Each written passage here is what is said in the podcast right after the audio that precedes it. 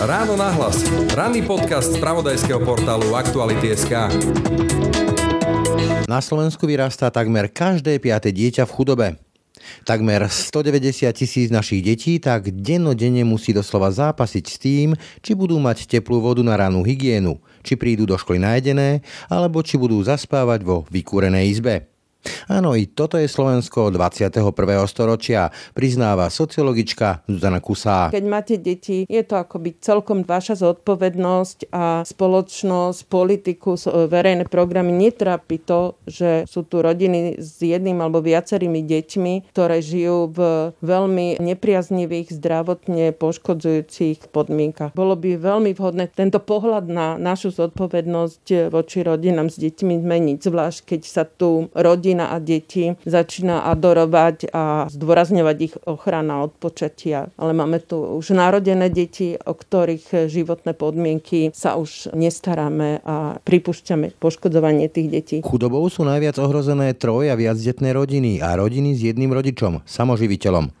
Korona je ekonomické následky, ale túto armádu chudobných môže ešte viac rozšíriť a posunúť do nej aj mnohých z nás, ktorí už dnes ako tak balansujú tesne na jej hrane. Predpokladám, že tá súčasná situácia, ak by sa ekonomické problémy prehlbovali, príjme vládu a vlády ďalšie Európy, lebo sa tá situácia netýka len nás, aby hľadali nejaké spoločné riešenie a prípadne pristúpili k nejakému lepšiemu prerozdeľovaniu verejných zdrojov v prospech akoby, udržania spoločenského zmieru. Viete si predstaviť žiť zo 406 eur alebo aj menej mesačne?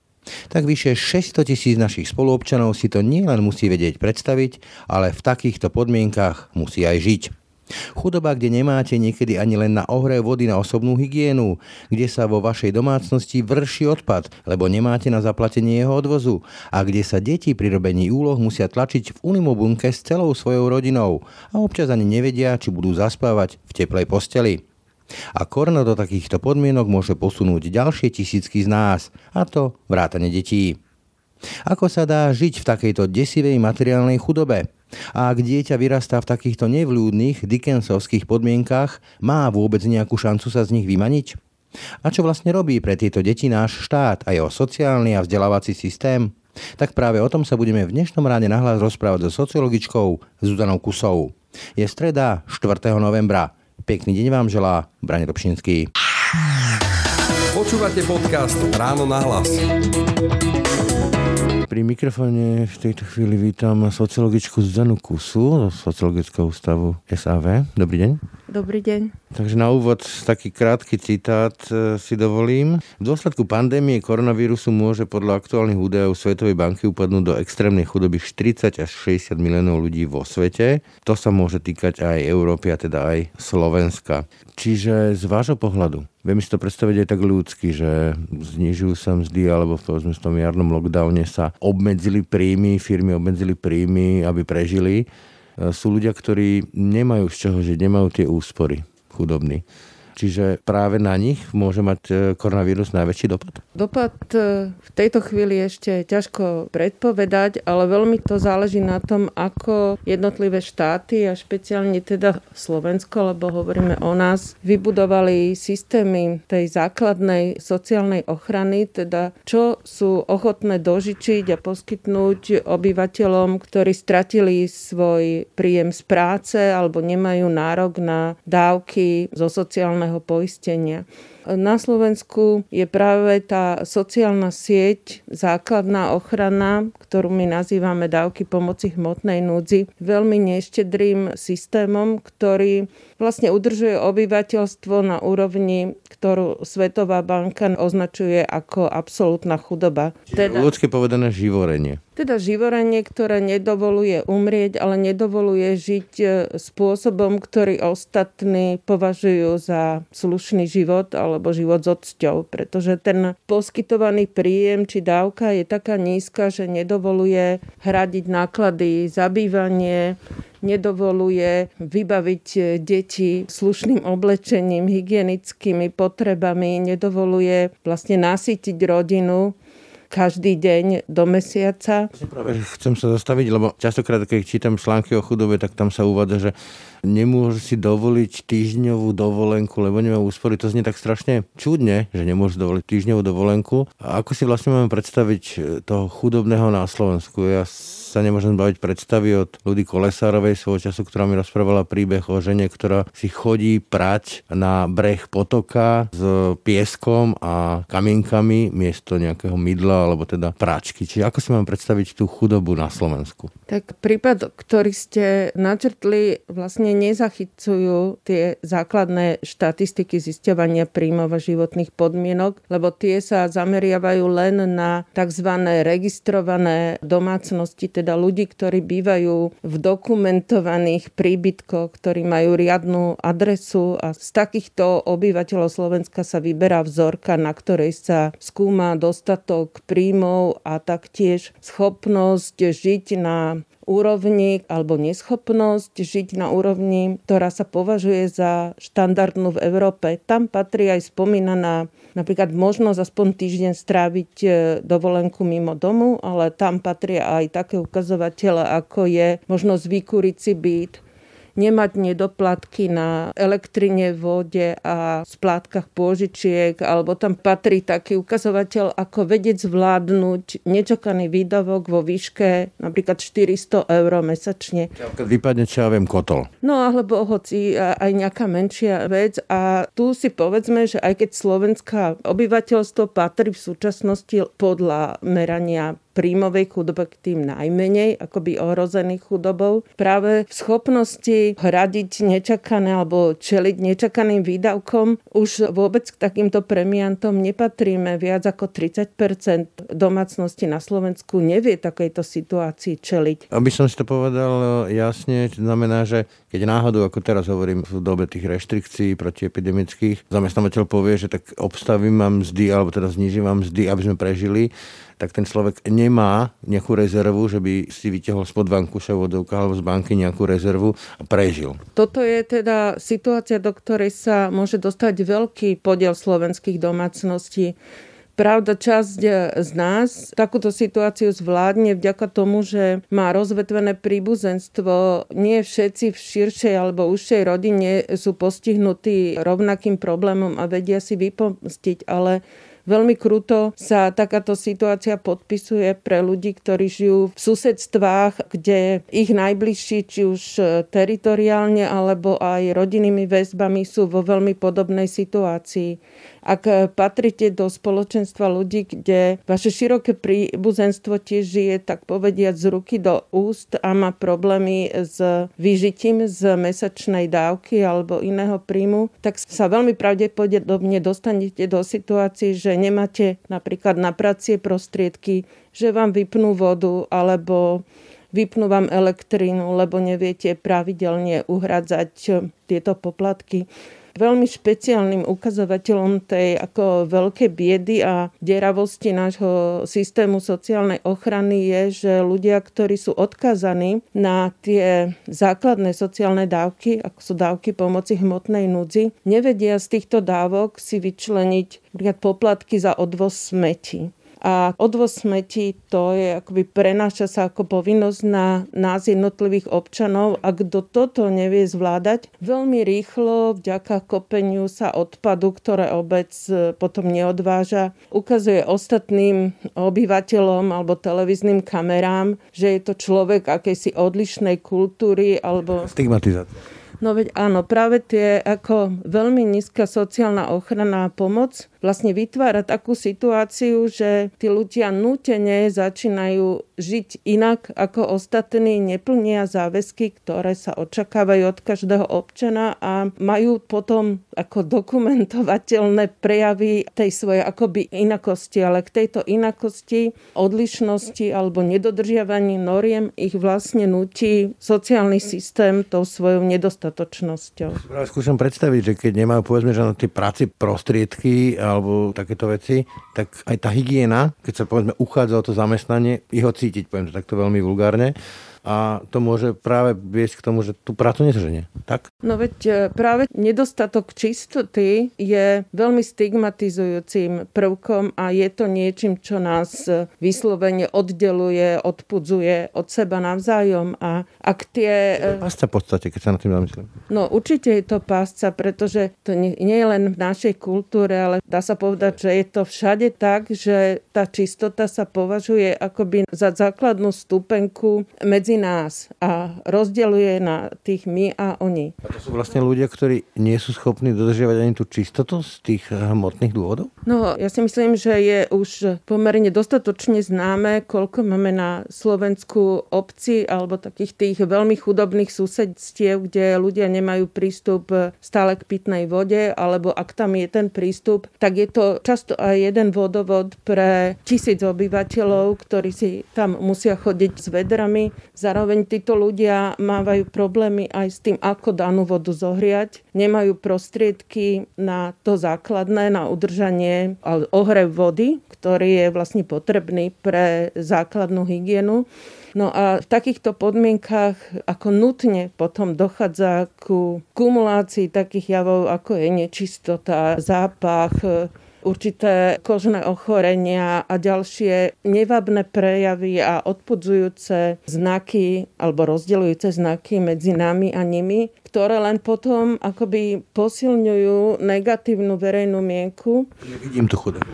Verejnosť vidí tú chudobu je pohorčená tou chudobou, nevníma chudobných ako súčasť nášho my, niečo, čo by nás pohoršovalo, bolelo, že dopúšťame, aby v našej krajine trvá čas detí sa nemala kde umývať. Stále tu funguje také niečo, že on smrdí, nedobre vyzerá, či si to zaslúži, takéto nejaký predsudok, nazvime to, že stále funguje, že on tam patrí? No, takáto zásadná akoby odpudivá inakosť e, ľudí vedie skôr k dištancovaniu sa a zároveň v dnešnej dobe aj k takému základnému nepochopeniu, lebo mnohí z nás si vôbec nevedia predstaviť, ako je to možné a že je to možné, že čas ľudí žije v takýchto katastrofálnych e, podmienkach. Samozrejme, politici toto veľmi radi využívajú, tento akoby predsudok o tej odlišnosti týchto ľudí, o neschopnosti alebo neochote prijať našu kultúru, naše normy, napríklad normy čistoty a hygieny. A to im ako si oslobodzuje ich od, od aby niečo robili v prospech týchto ľudí, aby napríklad zvyšili dávky pomoci v hmotnej núdzi, aby zaviedli nejaký základný príspevok na ohrev, aby každý mohol mať prístup e, k ohrevu vody, aby mal prístup k vode, k elektrine a k ďalším civilizačným predpokladom. Tak ma zaujalo, keď ste hovorili, že častokrát oni sa uchylujú k tej širšej rodine, čiže inými slovami na Slovensku to stále funguje spôsobom, že strýko, teta a tak ďalej, tak idem povedzme bývať k nemu, mám dieťa a idem bývať máme, aby som ušetril na tom nájme na druhej strane, ale nevedie to potom k tomu, že vlastne tí chudobní ťahajú do toho problému aj svoju rodinu, širšiu rodinu, že to vlastne je tiež taká pasca, kde celá tá rodina potom medzi sebou vzájomne sa ťaha dolo? No toto sa nedá jednoducho odpovedať. Závisí na tom, či tá rodina žije koncentrovane, alebo či je tá rodina, tak povedať, rozptýlená po Slovensku alebo po bývalom Československu. Ľudia, ktorí aj tí veľmi chudobní, ktorí mali e, napríklad čas príbuzenstva v Českej republike, tak e, chodili za prácou do Čiech, dokázali si vďaka možnosti lacno bývať u rodine, zarobiť niečo a potom pozdvihnúť e, rodinu na Slovensku táto migrácia za pracou je na Slovensku veľmi rozšírená, ale často veľmi závisí od tých príbuzenských sietí. A odísť len tak za prácou a bývať niekde mimo rodiny, to je extrémne ekonomicky neefektívne pre tie rodiny, pretože bývanie napríklad v hlavnom meste je neúnosne drahé a neporovnateľné s mzdou, ktorú ľudia s nízkou kvalifikáciou napríklad tu môžu získať za prácu a takýto príjem v Bratislave pri potrebe hradiť si tu bývanie nejako nepomôže rodine, ktorá ostáva napríklad na východnom Slovensku, už vôbec nedovoluje tú rodinu sem priniesť. Rodiny v tomto si vedia byť a tie rodinné siete byť zásadnou podporou a to tu vlastne na Slovensku vždy tak bolo, ale záviselo to od toho, ako široko je po krajine tá rodinná sieť rozpriestranená, na akých by som povedala stupňoch spoločenskej hierarchie. Dokáže pomôcť. Dokáže pomôcť, hej, ale keď sú Okrem toho teda ďalšia vec, ja by som teraz vyskočila z toho najchudobnejšieho prostredia a zase sa pozrela na Slovensko ako celok. My v európskom porovnaní patríme k spoločnostiam, kde jednak žije najväčší podiel mladých ľudí do 35 rokov u svojich rodičov stále. To sa nedá považovať ako znak toho, že títo mladí ťahajú svojich rodičov dole. Je to predovšetkým prejav cenovej nedostupnosti a fyzickej nedostupnosti bývania. Možno je to stratégia, ktorá tým už starším mladým pomáha akumulovať nejaké zdroje na to, aby raz sa dokázali osamostatniť, ale keďže na Slovensku je to tak extrémne finančne náročné, ten samostatný život, tak e, sa predlžuje tá doba akumulácie tých základných prostriedkov, aby si človek mohol dovoliť zložiť zálohu na nejakú hypotéku. Prvé chcem spýtať, že Nedávno som robil rozhovor s Richardom Sulikom, ministrom hospodárstva, ktorý sa úprimne čudoval tým otázkam o tom, že prečo sa u nás nestávajú nájomné byty. Ja robím politického novinára 20 rokov a nepamätám si jednu vládu, ktorá by vážne riešila nájomné bývanie. Prečo je tomu u nás tak, vzhľadom na to, že aj väčšina ľudí u nás má tú potrebu mať vlastné, ale to vlastné znamená zaviezať sa hypotékou a získať hypotéku znamená pre banku dokázať, že som na nejakej materiálnej úrovni. A keď nie som, tak tú šancu nemám. A štát sa na otázku tých nájomných bytov úplne vykašľal. No toto je osobitná téma a veľmi dôležitá téma, ktorá si podľa mňa zaslúži nie že jeden rozhovor, ale mnoho rozhovorov. Tá otázka znie, že tí politici to nerobia preto, lebo necítia v úvodokách objednávku od občanov. A prečo vlastne u nás nie je tá objednávka po tom nájomnom bývaní, keď vlastne je to obrovská devíza pre človeka, že začnem povedzme v tej Bratislave a pomôžem treba aj svojej širšej rodine. Ja to viem odpo- na to odpovedať, len sa mi zdá, že je to také dôležité, že treba o tom hovoriť viac. A my sa musíme vrátiť ako ďaleko do 20. storočia a pozrieť sa, ako sme vyzerali ešte pred druhou svetovou vojnou. A Slovensko bolo ako prevažne vidiecká krajina. A vidiecká krajina veľmi chudobná, kde ako, ako viete alebo vieme, už e, samotné vlastnenie nejakej tej drevenice alebo strechy nad hlavou bolo často tým vrcholným životným snom, čo ľudia mohli dosiahnuť, pretože my sme patrili podobne ako Maďarsko na rozdiel od Čiech ku krajinám, kde sa delila od 18. storočia pôda a majetok medzi všetkých súrodencov alebo potomkov rovnako a to postupne viedlo k takej fragmentácii majetku a všetkého, že sa z toho nedalo takmer vyžiť a bolo veľmi ťažké osamostatniť sa. Proste ľudia boli nutení žiť e, s rodičmi po 10 ročia, pretože nemali zdroje na to, aby mohli začať samostatne hospodáriť na tom kúsku drobnom pôde, ktorý mal byť ich vlastníctvom. Že to sú tie Romanové, že ten syn opatroval toho otca a čakal na tú smrteľnú postel, keď mu ten otec niečo odkáže, inak by ho vyhodil na ulicu. Doslova. Tak, alebo teda jedinou e, cestou, ako sa vymaniť z tohoto čakania na ten čas, keď sa potom so súrodencami po podelíme dáko ten majetok a rozdelíme chalupu, bolo odísť za more a pracovať v nejakých pensilvánskych alebo iných baniach a zarábať na to, aby som si mohol kúpiť nejakú svoju pôdu a postaviť svoju chalupu. Čiže my máme, teda vrátil som sa do 19. storočia alebo aj do prvej polovičky 20. preto, aby som ukázala, že ako bol v tom rurálnom prostredí ten postav dom, ako tým vrcholným cieľom života. Často ľudia už mali svoje rodiny, mali deti, hej, ale stále žili v nejakej spoločnej chalupe ešte s rodičmi a súrodencmi, lebo čakali na ten zázrak alebo čas, alebo teda odchádzali, delili sa od rodiny a chodili si zarábať do Ameriky na to, aby si tú chalupu postavili.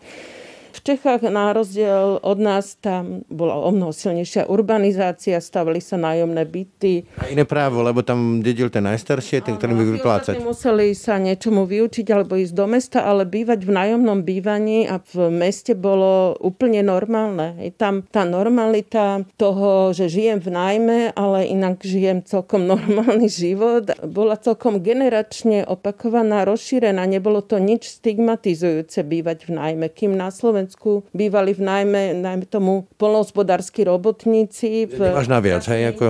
podmienkach, hej. Proste my nemáme tú skúsenosť dôstojného života v najmä.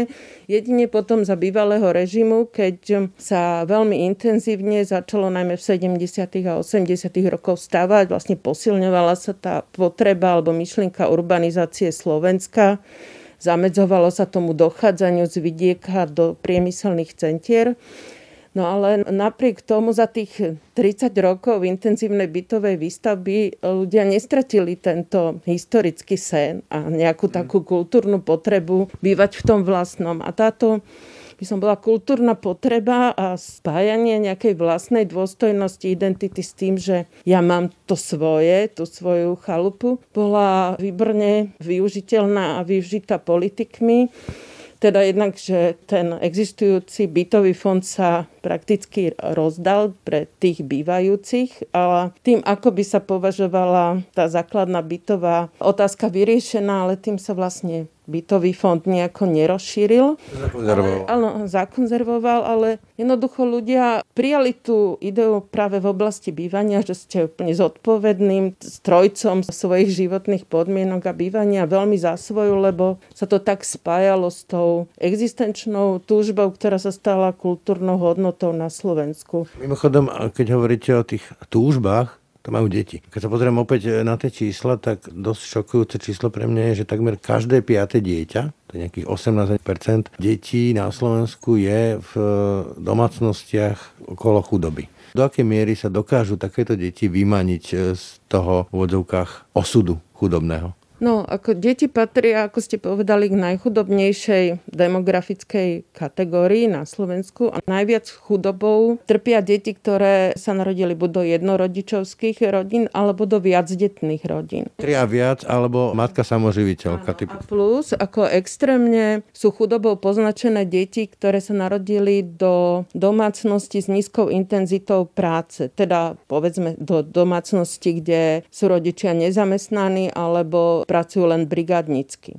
Upresním, že to je takmer 200 tisíc detí. Tak, ale keď si zoberieme tú kategóriu, ktorú som spomenula naposledy, a to sú tie deti, ktoré sa narodili do domácnosti, kde sa veľmi malo pracuje alebo nepracuje, teda do rodín nezamestnaných, tak tam je riziko chudoby a sociálneho vylúčenia, čo je taký spoločný indikátor Európskej únie, takmer 90%. A táto súvislosť medzi nízkym vzdelaním rodičov a ich ich e, neuplatnením sa na trhu práce alebo ich nepracou a opakovaním chudoby detí je veľmi silné na Slovensku. Hej, často teraz sa zaužíval najmä v svete mimovládnych organizácií ten termín generačná chudoba. Ja sa chcem spýtať, že do akej miery dokážeme, viem, že aj v školstve je to veľký problém, že vychovávame veľa detí, ktorí opakujú osud svojich rodičov. Teda keď chudobný otec, tak chudobný syn.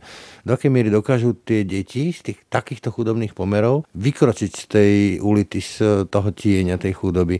Alebo je to naozaj u nás na Slovensku pre nich osud? Tak sa pozrieme ešte raz na tie životné e, podmienky detí, ktoré sa narodili do chudobných rodín. Vy ste spomínali ženu, ktorá perie na potoku s pieskom je veľa chudobných detí. Tie najchudobnejšie deti žijú v príbytkoch, ktoré sú tzv. preľudnené. Tá preľudnenosť, preplnenosť príbytkov sa týka veľkého podielu slovenských domácností. Myslíte že... tak, že vlastne žije tam celá široká rodina, takto? Ten indikátor, ktorý používa Eurostat, je založený na odhalení domácnosti, kde dospelí ľudia a deti nemajú vlastne súkromie a osobný priestor.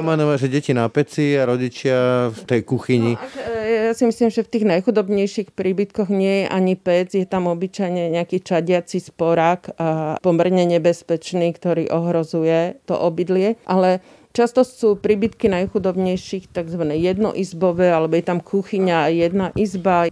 Mnohé obce teraz riešia bývanie najchudobnejších tým, že kupujú tzv. unimo bunky, teda priestory, to je 2,5 krát 5 metrov a tam žije treba 7 ľudí v takomto priestore. Jednom, kde skutočne je ťažké sa aj vyspať a riadne si v noci oddychnúť. Ale Na psychiku je to šialené. Je to aj zdravotne nebezpečný spôsob bývania, je to spôsob, ktorý vás psychicky vyčerpáva, nedáva vám dostatok oddychu a byť neoddychnutý a sústavične to zvyšuje veľmi stres a zdravotné problémy prehlbuje.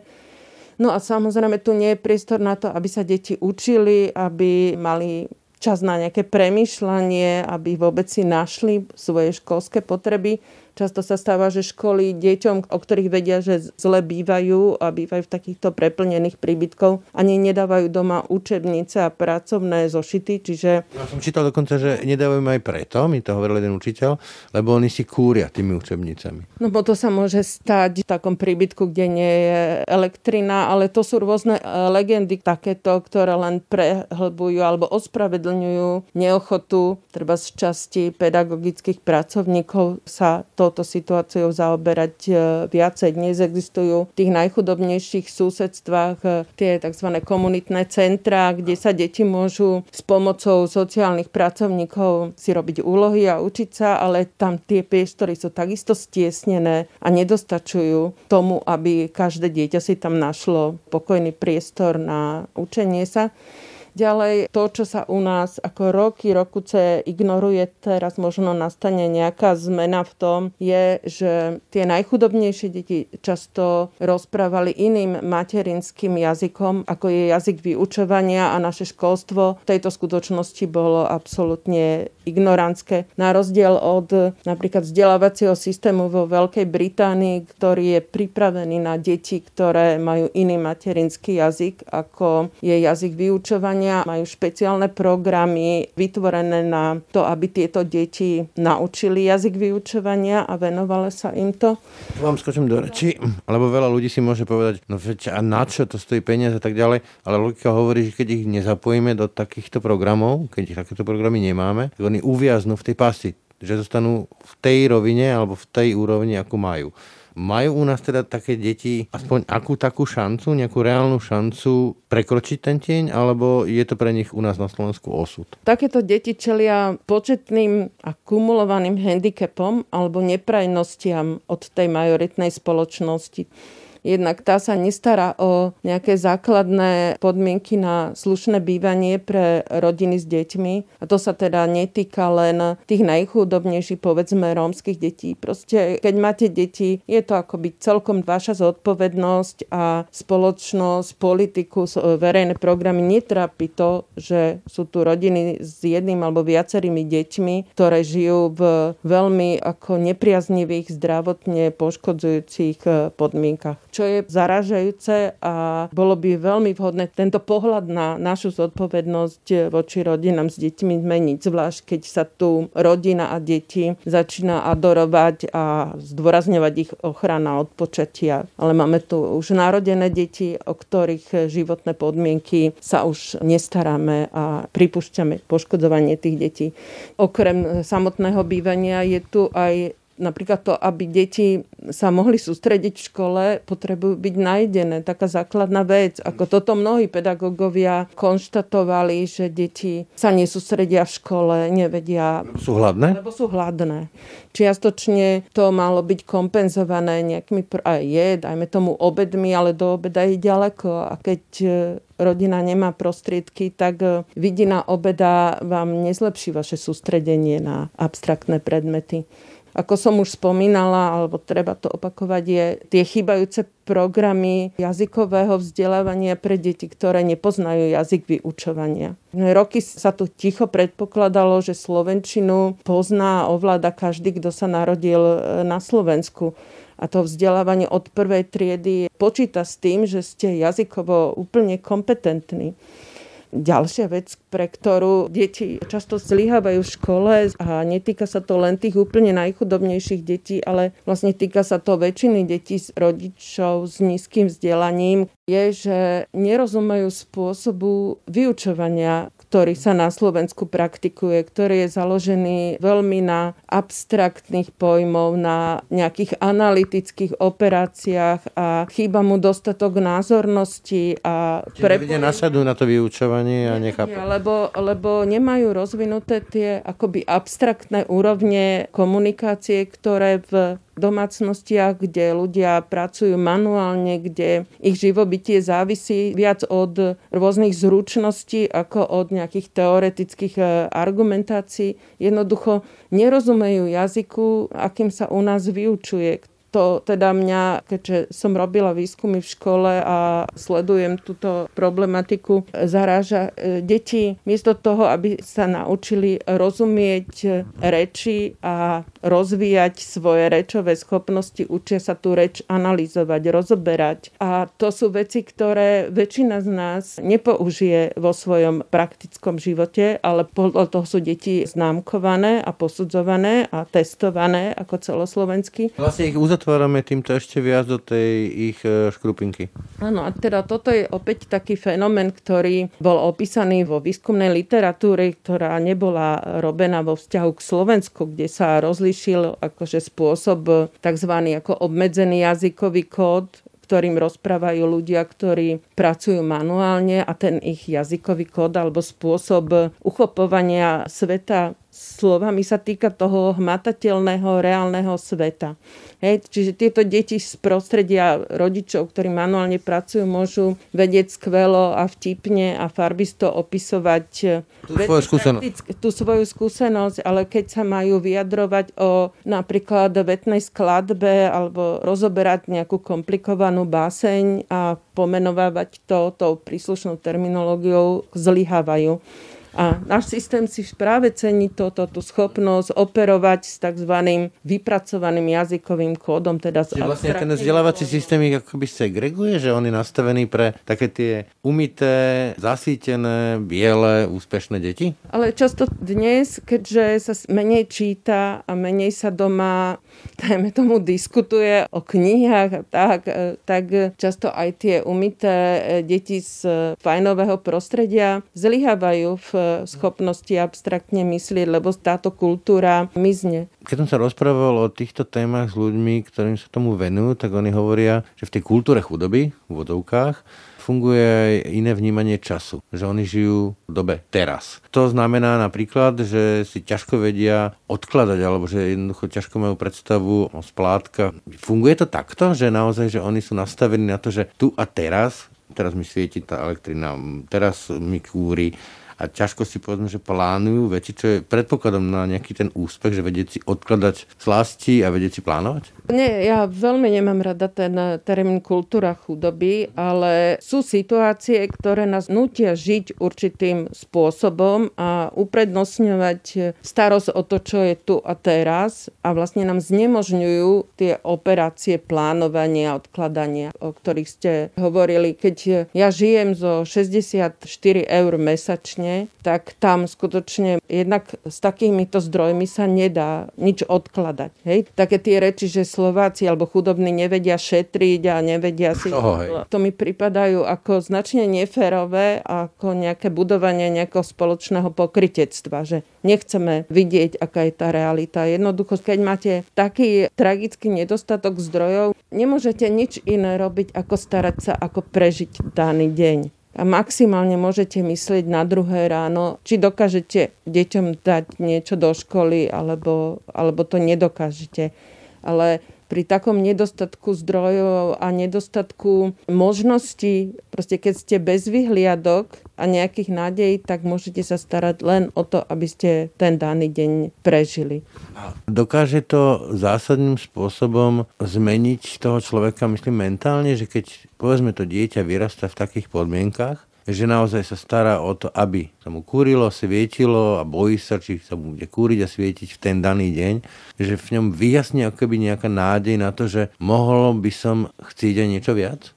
že na to rezignuje, že si to už nevie ani predstaviť? Myslím si, že žiadne dieťa nie je alebo nemalo by byť samo na svete a malo by mať nejakých dospelých sprievodcov alebo podporovateľov a mentorov, ktorí mu, ak nejaké šance sú tu, ukážu tie šance. A... No, keď žijú v takých podmienkach, pravdepodobne ich šancou je to žitie v tom dnešku. Ale či to dokáže, povedzme, to dieťa tak zničiť, že už si nevie ani predstaviť niečo iné. Zdá sa, že aj v tej najchudobnejšej chatrčke alebo blízko tej najchudobnejšej chatrčke je niečo také ako ten satelitný tanier a televízia, okno do toho iného sveta je prítomná aj v živote najchudobnejších detí. A pre mnohých je možno to zdroj úniku, ako zabudnutia na to, v čom žijem teraz a nejaký spôsob no, snového úniku, ale zároveň je to aj nejaký druh vzorov alebo nádej, že dá sa žiť aj inak. A veľmi záleží na tom širšom prostredí, v akom žijú žijú tieto deti, veď e, všetky deti u nás chodia do školy. Ja viem, že napríklad za prvej republiky bolo veľkou vecou, keď za Masaryka myslím, keď začali budovať verejné knižnice. Že to boli miesta pre tie deti práve z takýchto komunít, kde mohli, povedzme, že aj v tom teple a, a v suchu snívať a hľadať niečo nové. Toto máme ešte takéto nejaké že ostrovčeky, okrem teda tých komunitných centier, ktoré sme spomínali? Tak nie som si istá, ako sú knižnice rozšírené ako inštitúcie po Slovensku. Dá sa predpokladať, že v tých najchudobnejších alebo najmenších eh, obciach, kde vlastne rušia aj školy, nebude existovať niečo ako knižnica kde mnohí starostovia takýchto obcí bojovali o školy, o zachovanie aspoň malotriedky práve z takéhoto dôvodu, aby sa zachovala akási základná infraštruktúra pre kultúrny a aj občianský život v tej obci, lebo tá knižnica pomáha nielen kultúre, ale aj občianstvu ale školy sa snažia tiež budovať svoje knižnice a vytvárať vo svojich e, priestoroch takéto rôzne azylové bezpečné miesta pre deti, ale keď hovorím, že školy sa snažia, neplatí to určite pre všetky školy, platí to pre tie osvietené školy a tie školy, ktoré majú aj nádej, že niečo také je možné. Ale v spoločnosti, ktorá je civilizovaná, ktorá je signatárom dohovoru o právach dieťaťa, musia existovať existovať inštitúcia, nielen škola, ale mimovládky, kultúrne centra, proste nejaké obecné úsilia, aby pre deti, ktoré žijú v týchto najbiednejších, najprekernejších podmienkách, existovali nejaké mosty alebo cesty do iných prostredí, kde môžu čerpať nejakú sílu, nádej, kde sa dočkajú určitej podpory, treba z doučovania a podobne. Keď hovoríte o tých mostoch, tak to je hlavne o tom, ako sa vnímame navzájom v tej spoločnosti. Či sa vnímame ako v úvodovkách kresťansky povedané, že blížny. Vidím, že rastie stále viac také, že kto je iný, tak už nie je náš, už nie je členom nášho kmeňa ako vnímame, povedzme, túto veľkú vodovka až armádu, lebo to ja hovorím, to sú 100 tisíce ľudí. Sú to pre nás tí naši blížni, alebo máme taký ten koloniálny prístup, že vlastne nejaká charita, ale vlastne oni si žijú v tom inom svete, ktorý si zaslúžili a tam nech zostanú? Je, povedal by som, že tiež by sme mali koloniálny prístup. Dajme tomu, ten bol skôr typický pre bývalý režim, ktorý sa veľmi usiloval pozdvihnúť tie najchudobnejšie skupiny, pretože ich bral ako určitú vizitku systému. Hej? Proste e, pre e, komunistický režim a teda socialistický tábor bolo dôležité ukázať západu kapitalistickému, že sú pokrokovejší a tie základné civilizačné myšlienky alebo sny vedia uskutočniť. Teraz táto súťaž už akoby neexistuje je, ale na druhej strane ako členovia Európskej únie tiež máme záväzky a zároveň veľkú finančnú podporu od Európskej únie, aby sme budovali tieto mosty pre najchudobnejšie deti. V tomto programovom období, ktoré sa končí, vyše 160 miliónov eur malo byť určené pre podporu integrácie a zvyšovania šanci ľudí, čo žijú v tých najprekernejších marginalizovaných e, komunitách. Takže my chceme, nechceme, máme tu záväzky, ktoré súvisia aj s našim členstvom Máme tu nejaké povinnosti, ktoré nám Európska komisia aj tým, že nám na to dáva peniaze, neustále zdôrazňuje. A niekedy aj politici majú tieto ambície. Hej, táto súčasná vláda sa tiež e, ako tvári aj vo svojom programovom vyhlásení mala mnoho e, záväzkov, ktoré sa týkali marginalizovaných e, komunít. Jedna vec, čo mi napadá z tých politických záväzkov alebo slubov je otázka exekúcií. Do akej miery ničí tú komunitu chudobných, e, také tie opakované exekúcie, alebo jednoducho sú ľudia, ktorí u nás majú 5 a viac exekúcií na hlave. A jednoducho oni už ani nechcú pracovať, pretože keď začnú pracovať, tak vlastne všetko, čo vyrobia, ide na nejakého exekútora. Im sa vlastne úvodovkách ani neoplatí pracovať. Také miery toto ničí tých chudobných na Slovensku? No, ako, myslím, že to je známe, že tá, teraz by som použila výraz premorenosť exekúciami je v tých najchudobnejších e, komunitách veľmi veľká a v súčasnosti našťastie ako existujú aj určité programy, ktoré pomáhajú akoby vymaňovať ľudí z tohto bremena exekúcií, ale ako viem z toho medzinárodného strediska, nie medzinárodné centrum právnej pomoci, taká inštitúcia, na ktoré sa obracajú ľudia z rôznych spoločenských vrstiev, ktorí trpia takýmito záťažami. Tieto pomáhajúce inštitúcie v tomto procese oddlžovania sú veľmi preťažené a tento proces ide pomerne pomaly. Hej, lebo nie je celkom jednoduchý. Čiže áno, sú už nástroje, ako akoby odbremeniť ľudí od tejto obrovskej záťaži, ktorá... Osobný bankrot napríklad. Áno, áno, ktorá robí až tú prácu nezmyselnou, e, nezmyselnou, nie že neoplatí sa. Jednoducho vy keby ste pracovali, aby ste splácali všetky exekúcie, finančne ste na tom rovnako ako predtým, keď ste nepracovali, ale zároveň vám to len pridáva ďalšie náklady, vyčerpáva vás to, tá práca. Čiže je to strata a určité ako tunelovanie človeka, keby začal, pokúšal sa o nemožné, ako splácať exekúcie, ktoré sú na Slovensku obrovsky úžernícke, lebo často tie dodatočné poplatky a pokuty sú o mnoho väčší ako váš pôvodný dlh. Máme tu dobu covidu, opatrení, ktoré vedú k tomu, že napríklad čašníci, čašničky a rôzne brigádnické práce, už v reportážach to vidíme, že mnoho ľudí, napríklad tých matiek samoživiteľov, ktoré žili z tých rôznych brigád, drobných brigád, ktoré si vyskladali, tú prácu už zrazu nemajú, pretože firmy prepušťajú, šetria,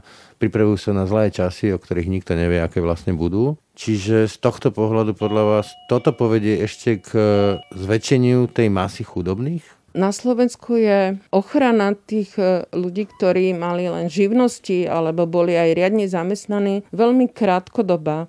Hej, máte nárok na dávky v nezamestnanosti alebo nejakú solidnejšiu podporu len niekoľko mesiacov a potom pred vami nie je nič iné ako tá deravá alebo vedcha. 64, koľko to je eur, myslím, dávok hmotnej núdy. Áno, pre jednu osobu možno ešte nejaký príspevok na bývanie, ale to sú tak e, nedostatočné dávky, že nedovolí to ľuďom, ktorí...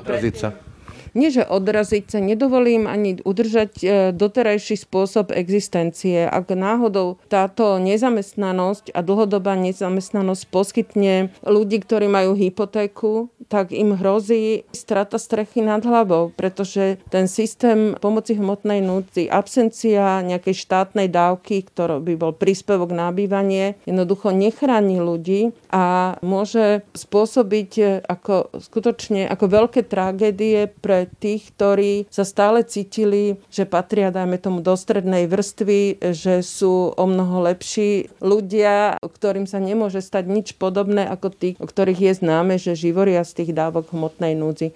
Ak sa niečo nestane so samotným tým systémom, ktorý nezaručuje ani životné minimum a zámerne je tak nastavený, pretože pri jeho veľkých reformách sa predpokladalo, že práve akýsi štedrý sociálny systém, ktorý to teda nikdy nebol, je príčinou veľkej nezamestnanosti, ktorá bola na Slovensku na prelome storočí. A teda, aby sme zvýšili zamestnanosť, treba čo najviac okresať. Asi, uh, nevolali šunky, hej, takéto. No áno, ale keďže sa okresala táto pomoc e, pod úroveň životného minima, uvrhuje ľudí do situácie, keď nedokážu udržať ani tie svoje základné záväzky. Čiže, čiže vešite niečo také, že tu je množstvo ľudí, ktorí sú tesne na tej hranici medzi chudobou a tým vodovkách, že strednou triedou, kde je veľmi tenká hranica a že keď teraz príde k nejakým prepušťaniam kvôli covidu a kvôli tým opatreniam všetkým možným a lockdownom, tak sklznú lebo nebudú schopní si povedzme splácať hypotéku do buď chudoby až bez domovectva, že toto hrozí až v tisícových číslach?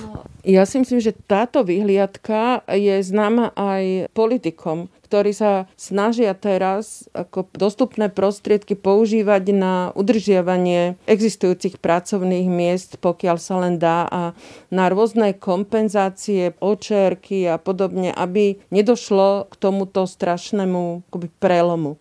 Ja si teda myslím, že táto hrozba, že keď títo ľudia, napríklad mestské obyvateľstvo, ľudia s hypotékami, stratia prácu a po šiestich mesiacoch stratia akúkoľvek e, zábezpeku, proste dostanú len e, také peniaze, ktoré im dovolia len prežiť zo dňa na deň s veľkým rizikom straty bývania, tak to by mohlo vyvolať ako extrémne e, spoločenské napätie, pretože tí ľudia, ktorí doteraz boli zamestnaní, ktorí majú početné sociálne väzby, vedia sa združovať. Aj teraz počúvame alebo vnímame, že sa mobilizujú niektoré ohrozené skupiny, e, ľudia v gastro a podobne. Tak ak by prepadli tak prudko do tej neudržateľnej biedy ľudia, ktorí majú ešte mobilizačný potenciál, mohlo by to znamenať ako veľké spoločenské otrasy a vláda by mala naozaj problém, lebo tí, ktorí dlhodobo žijú v tej extrémnej chudobe, nemajú schopnosť mobilizovať sa a postaviť sa na odpor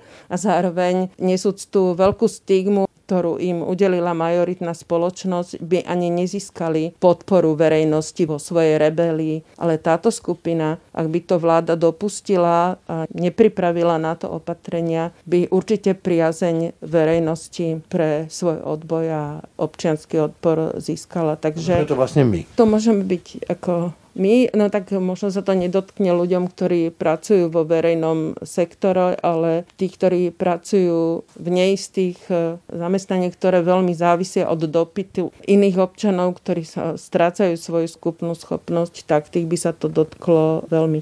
Takže ja teda predpokladám, že tá súčasná situácia, ak by sa ekonomické problémy prehlbovali, primeje vládu a vlády ďalšie Európy, lebo sa tá situácia netýka len nás, aby hľadali nejaké spoločné riešenie a prípadne pristúpili k nejakému lepšiemu prerozdeľovaniu verejných zdrojov v prospech akoby udržania spoločenského zmieru, lebo o ten spoločenský zmier a pokoj určite všetkým vládam ide. Toľko Zdanku sa ďakujem za rozhovor. Rado sa stalo. Ráno nahlas. Ranný podcast z pravodajského portálu Aktuality.sk. To bolo dnešné ráno na hlas. Aj tento podcast, tak ako aj všetky ostatné, vznikoli vďaka vašej podpore, za ktorú vám ďakujeme. Dodám, že na trh prichádza aj novinka z dielne nášho kolegu Mareka Vagoviča vlastnou hlavou 2, ktorá vám môže spríjemniť aj tieto nelahké časy a ktorú si môžete kúpiť aj u nás v aktualitách. Pekný zvyšok dňa a pokoj v duši. A to aj zo spomienku na našich drahých, ktorí tu už nie sú s nami, praje Braň Dobšinský. Všetky podcasty z pravodajského portálu Aktuality.sk nájdete na Spotify a v ďalších podcastových aplikáciách.